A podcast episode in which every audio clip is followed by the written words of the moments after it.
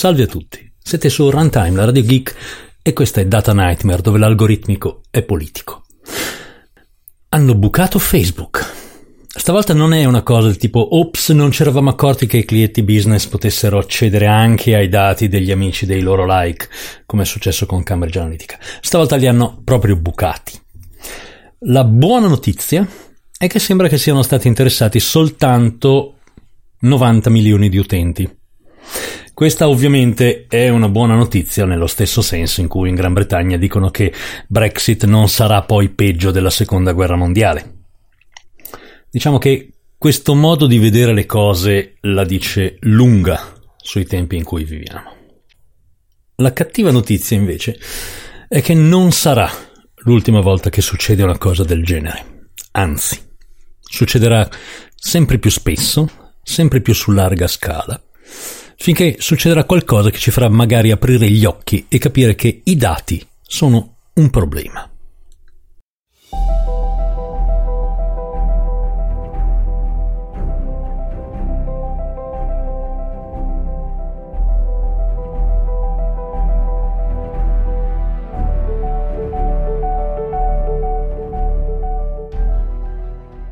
Molto bene.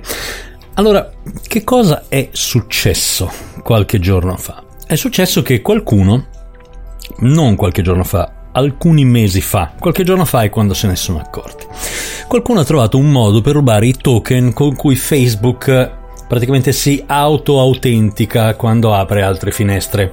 Per cui, per dire, tu apri sei dentro Facebook, fai clic su un link, apri un'altra finestra dentro il browser, dentro quel browser c'è il solito link like di Facebook, se lo clicchi non ti chiede di nuovo di autenticarti.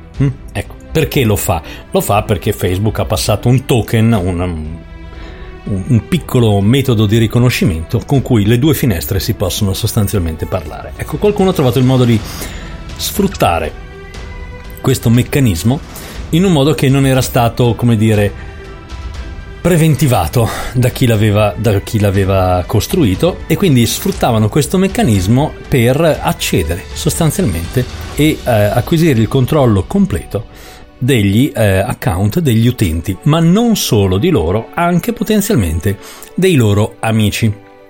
Adesso i, i dettagli tecnici francamente non ce ne frega niente, sono noiosi.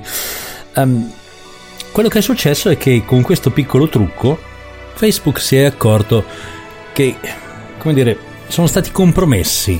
Prima hanno detto 50, il giorno dopo hanno detto 90, poi si sono fermati, curiosamente. 90 milioni di account, 90 milioni di utenze.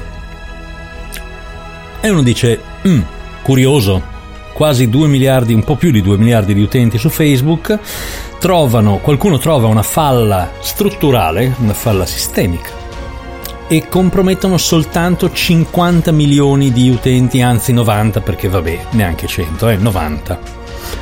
Strano, però vabbè, ci può stare. Molto, molto curioso.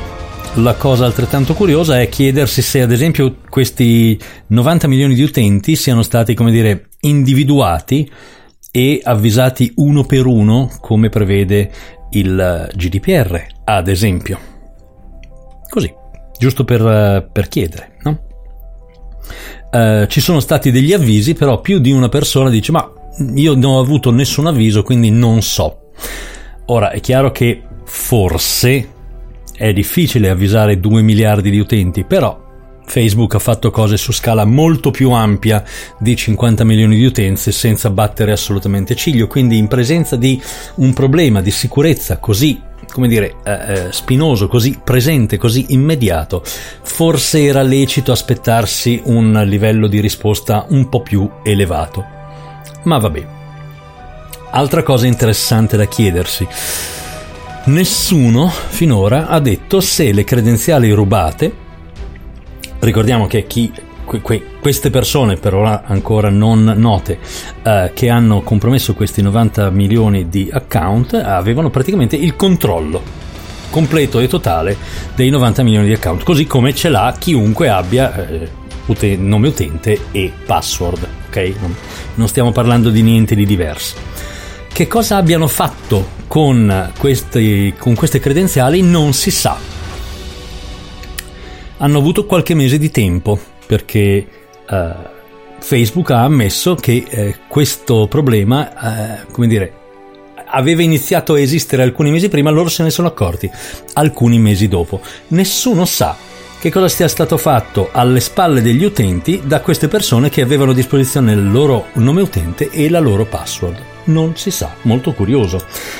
È molto curioso anche il fatto che nessuno abbia detto se queste utenze sono state usate anche per accedere a tutti quegli altri servizi online che utilizzano il sistema della uh, social login, ok? Cioè invece di inventarti uno username e una password, fai clic qui e loggati con Facebook che è tutto molto più veloce e molto più rapido.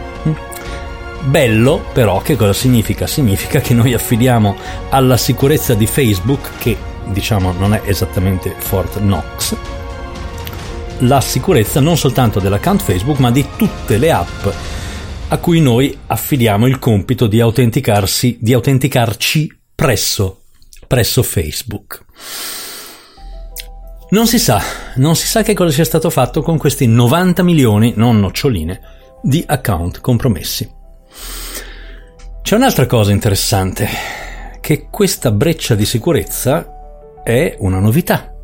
Una novità perché finora i problemi che c'erano stati con Facebook, i dati degli utenti, eccetera, eccetera, non erano vere brecce di sicurezza, era semplicemente Facebook che si scusava perché noi ci accorgevamo del suo modello di business. Facebook, nel caso non ce lo ricordassimo, è cresciuto come è cresciuto perché permetteva agli sviluppatori Mm, diciamo così, a umma umma, non c'era scritto da nessuna parte, ok? Però se tu provavi funzionava, quindi se non eri completamente imbecille, ci arrivavi da solo. Facebook permetteva agli sviluppatori di app semplicemente di accaparrarsi tutti i dati che volevano. Naturalmente quelli degli iscritti, ci mancherebbe altro, ma anche gli amici degli iscritti, gli amici degli amici e praticamente chiunque. Mm? C'è voluto il caso di Cambridge Analytica, cioè uno sviluppatore di app, diciamo così, un po' sui generis, un acquirente di eh, dati che per i legami politici che aveva era finito troppo sotto i riflettori. Mm? Se no noi saremmo andati avanti tranquillamente altri anni, facendo la bella vita. Questo è il motivo per cui Facebook è cresciuto come è cresciuto, ha, detta, ha, dato semplicemente accesso ai dati di chiunque, a chiunque fosse semplicemente interessato a pagare per vederli. Mm? Ecco, ma che cosa è successo? Perché questo problema e perché adesso?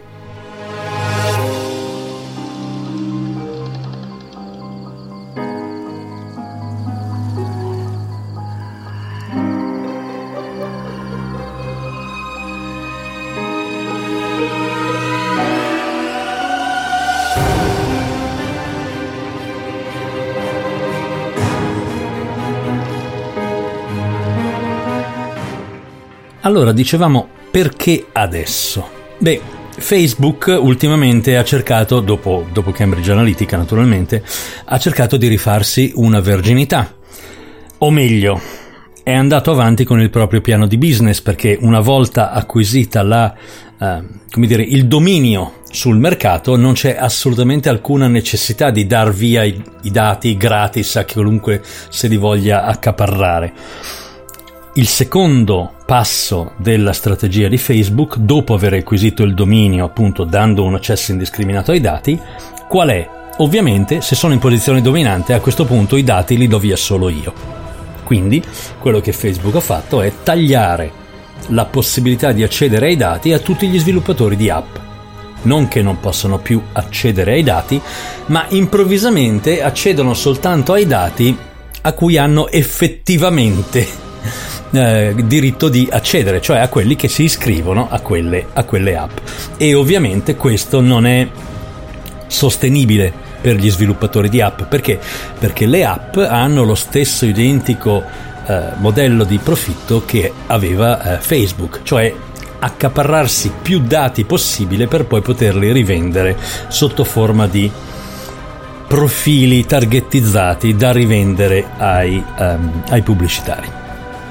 A quanto pare l'unico business in città sembra essere questo. Vabbè, tant'è. Qual è il problema? Il problema è che Facebook ha creato scarsità là dove prima c'era abbondanza, cioè questo grande oceano di dati in cui tutti quanti potevano andare a pescare. Improvvisamente Facebook avete detto, sapete che c'è, l'oceano è mio, lo vendo io, un tanto al chilo. Saluti e baci a tutti quanti. Il problema è, creando questa scarsità, le grandi piattaforme, non c'è soltanto Facebook, c'è anche Google, sono diventate il solo luogo dove ci si può approvvigionare di dati su vastissima scala. Il che significa che in questo momento le grandi piattaforme sono dei bersagli. Quindi io direi aspettiamoci di vedere non solo Facebook, anche se adesso ultimamente è di moda parlare mai di Facebook e vedere tutti i problemi lì, ma anche Google, anche Amazon, per non parlare di Microsoft, mm, tutte le grandi piattaforme online sono tutte dei bersagli.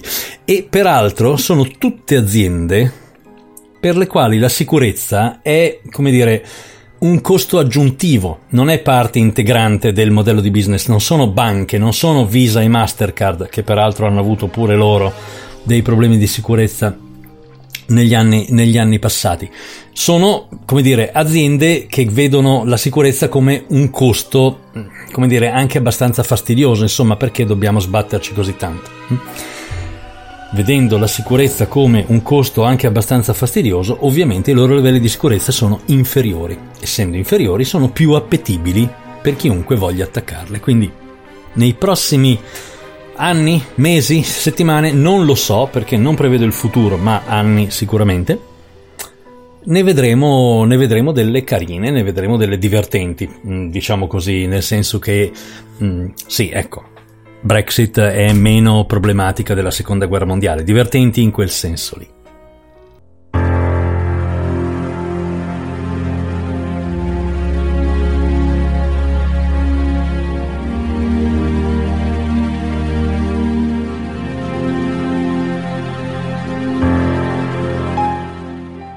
Ecco, fin qui ce la siamo detta, ma come ne usciamo? Eh, questa è una bella domanda. Vorrei avere una bella risposta. Mm, non ce l'ho, non nel senso che non ho una risposta, nel senso che la risposta che ho non è bella, perché secondo me, finché non cambia il vento, non ne usciamo. Alla persona media, dopo vent'anni di marketing social, sostanzialmente non gliene frega niente dei propri dati, quindi figuriamoci della sicurezza. Mm? Una possibile via d'uscita sarebbe naturalmente smetterla di ammassare dati personali nelle quantità in cui li stiamo ammassando. Anche perché in questo particolare momento gli unici a guadagnarci sono i proprietari delle piattaforme. E attenzione, non sto dicendo che i nostri dati dovrebbero essere messi in vendita da noi, come già sento dire in giro. Assolutamente no, i dati personali rimangono miei, nemmeno io devo poterli vendere. Allo stesso modo in cui non posso vendere il mio voto. Questo deve essere assolutamente chiaro. L'idea di no, ma facciamo un grande mercato libero dove le persone possono mettere in vendita l'accesso ai propri dati è una presa per il culo. Per il semplice fatto che individualmente i nostri dati verrebbero qualche centesimo? Qualche dollaro? Quanto tempo dovremmo sbattere via per guadagnare 10 mm, dollari vendendo i nostri dati a chi li chiede? Mm? Non varrebbe, il gioco non varrebbe la candela. Quindi la eh, conclusione di questo processo quale sarebbe? Che i nostri dati verrebbero messi in vendita direttamente da noi, quindi col nostro consenso, essendo venduti non potremmo più richiederli indietro e dopo sei mesi noi non avremmo più, come dire, dati da vendere perché una volta venduti non li puoi anche rivendere e non è che se li affittassimo cambierebbe molto, non stiamo a raccontarci le favolette di, della buonanotte, insomma. Magari parleremo con più dettaglio di questa cosa. Dopo un breve periodo non avremo più sostanzialmente niente da vendere o voglia di perdere tempo per venderla e le grandi piattaforme farebbero di nuovo il cavolo che gli pare con i nostri dati, ma nel frattempo noi avremmo perso ogni tipo di controllo. Quindi non mi sembra proprio una direzione in cui andare. ok? La monetizzazione individuale dei dati personali è una favoletta per bambini, quindi non stiamo nemmeno ad ascoltarla. Dicevamo, una possibile via d'uscita sarebbe smetterla di ammassare queste moli di dati. Mm? Non c'è nessun particolare motivo per cui i social debbano funzionare nel modo in cui li abbiamo visti funzionare finora. Non c'è assolutamente nessun motivo, se non il fatto che, funzionando in quel modo, qualcuno ha fatto svariati miliardi di dollari. Okay? Ma dal punto di vista di avere delle piattaforme di comunicazione, entra in contatto, torna in contatto con le persone che ami, eh, manda le foto del bambino al nonno, eccetera, eccetera, ci sono centinaia di architetture diverse che non richiedono la, l'ammasso di quantità per, di dati personali sulle scale cui l'abbiamo visto, che funzionerebbero dal punto di vista personale, per noi, per noi dico, funzionerebbero esattamente allo stesso modo. Ok? Si potrebbe fare. E peccato che non ci abbiamo voglia di farlo. Si potrebbe fare anche perché, non a caso, il GDPR, tanto per parlarne un po', richiede, fra le tante cose, che ogni trattamento adotti il criterio di minimizzazione dei dati. Che cosa vuol dire? Vuol dire che quando io progetto un trattamento di dati mi devo, mi devo chiedere, io progettista, io software designer, dico che dati ho bisogno per fare questa cosa qui? ABC, benissimo, allora uso ABC. Ecco, questo è esattamente il contrario del modo in cui sono stati disegnati i processi di uso dei dati personali nelle piattaforme finora. Perché finora l'idea è stata più dati raccolgo, meglio è. Perché? Perché la piattaforma quei dati li aggrega e li rivende, quindi più c'è roba da aggregare, più si rivende, più si guadagna la minimizzazione, ma neanche parlare di aglio a Dracula, ovviamente. Ok? Quindi il problema è che la. Usiamo un parolone, dai. La capitalizzazione attuale delle grandi piattaforme, hm, Google che vende servizi gratuiti è valutata più di 100 miliardi di dollari, la capitalizzazione delle grandi piattaforme attuale non è, non è assolutamente compatibile con il criterio di minimizzazione dei dati. Un Google o un Facebook che veramente trattassero soltanto i dati necessari per ciascun trattamento sarebbero aziende normali, non sarebbero gli imperi che sono. Mm? Quindi il buon Zuck sarebbe un normale imprenditore, sì, andrebbe in giro probabilmente con la Lamborghini anche lui, ma sarebbe pirla qualsiasi, non sarebbe padrone di metà del mondo e quindi non ne usciamo. Io temo, temo mh, mm, significa eh, so, nel senso che lo so perché eh, ho un cervello che funziona e, e non mi metto le fette di salame davanti agli occhi, non perché abbia chissà quali conoscenze segrete. So che presto succederà qualcosa di grosso, prima o poi, più, probabilmente prima, qualcosa che ci obbligherà a vedere conseguenze eh, fin troppo reali fin troppo vicine dell'abuso dei dati, qualcosa che ci toccherà così da vicino, così personalmente, che reagiremo. E quindi come dopo i grandi disastri ambientali, sull'onda dello scandalo, si passano leggi improvvisamente restrittive, ecco, allora forse vedremo se abbiamo più a cuore la nostra vita, perché i nostri dati sono la nostra vita, la privacy è soltanto un nome che diamo a qualcosa, ma si tratta della nostra vita oppure la finta socialità da reality show che ci propinano le piattaforme. Ecco, vedremo nella nostra scala di valori che cosa viene prima. Però non scommetterei troppo sulla nostra capacità di rinsavire. Mm? Magari rinsaviremo un pochettino. Speriamo. Però ecco, magari nell'immediato una lezione la possiamo trarre da tutto questo. E la lezione è questa, non usare mai il social login, punto, per nessun motivo. Perché? Perché ci porta un vantaggio piccolo e ci espone a rischi molto grandi. Quindi non facciamolo. Io non so se qualcuno di voi magari ha ricevuto da Facebook un avviso di essere stato fra quei 90 milioni di utenti compromessi. Ecco, se magari siete stati fra quei 90 milioni di utenti compromessi, andate nelle preferenze, trovate tutte le app a cui avete dato eh, come dire, la possibilità di autenticarvi e disabilitatele tutte quante. Ci guadagnate in salute e ci guadagnate anche in sicurezza. Se invece non siete stati fra quei 90 milioni di account compromessi, fatelo lo stesso. È molto molto molto meglio avere una password in più piuttosto che avere un, come viene chiamato in gergo, un single point of failure, cioè un'unica porta da cui chi entra può andare dovunque nel vostro, eh, nel vostro portafoglio social, diciamo così. Tutto qua, anche per oggi. Oggi puntata breve e sera, sono stanco, devo chiudere, se no il Pizzi non ha il tempo di produrre e quindi ci salutiamo. Data Nightmare è prodotto da Simone Pizzi per Runtime, la radio geek.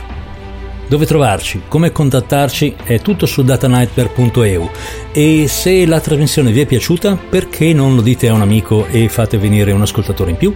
Potrebbe essere un'idea carina. Altrimenti potete contribuire monetariamente su datanightmare.eu trovate tutte le informazioni necessarie. È tutto anche per oggi. Buona giornata, buon mercoledì. Siete su Runtime e questa era Data Nightmare. Qui l'algoritmico è politico. Io sono Walter Vannini. Se state ascoltando, voi siete la resistenza.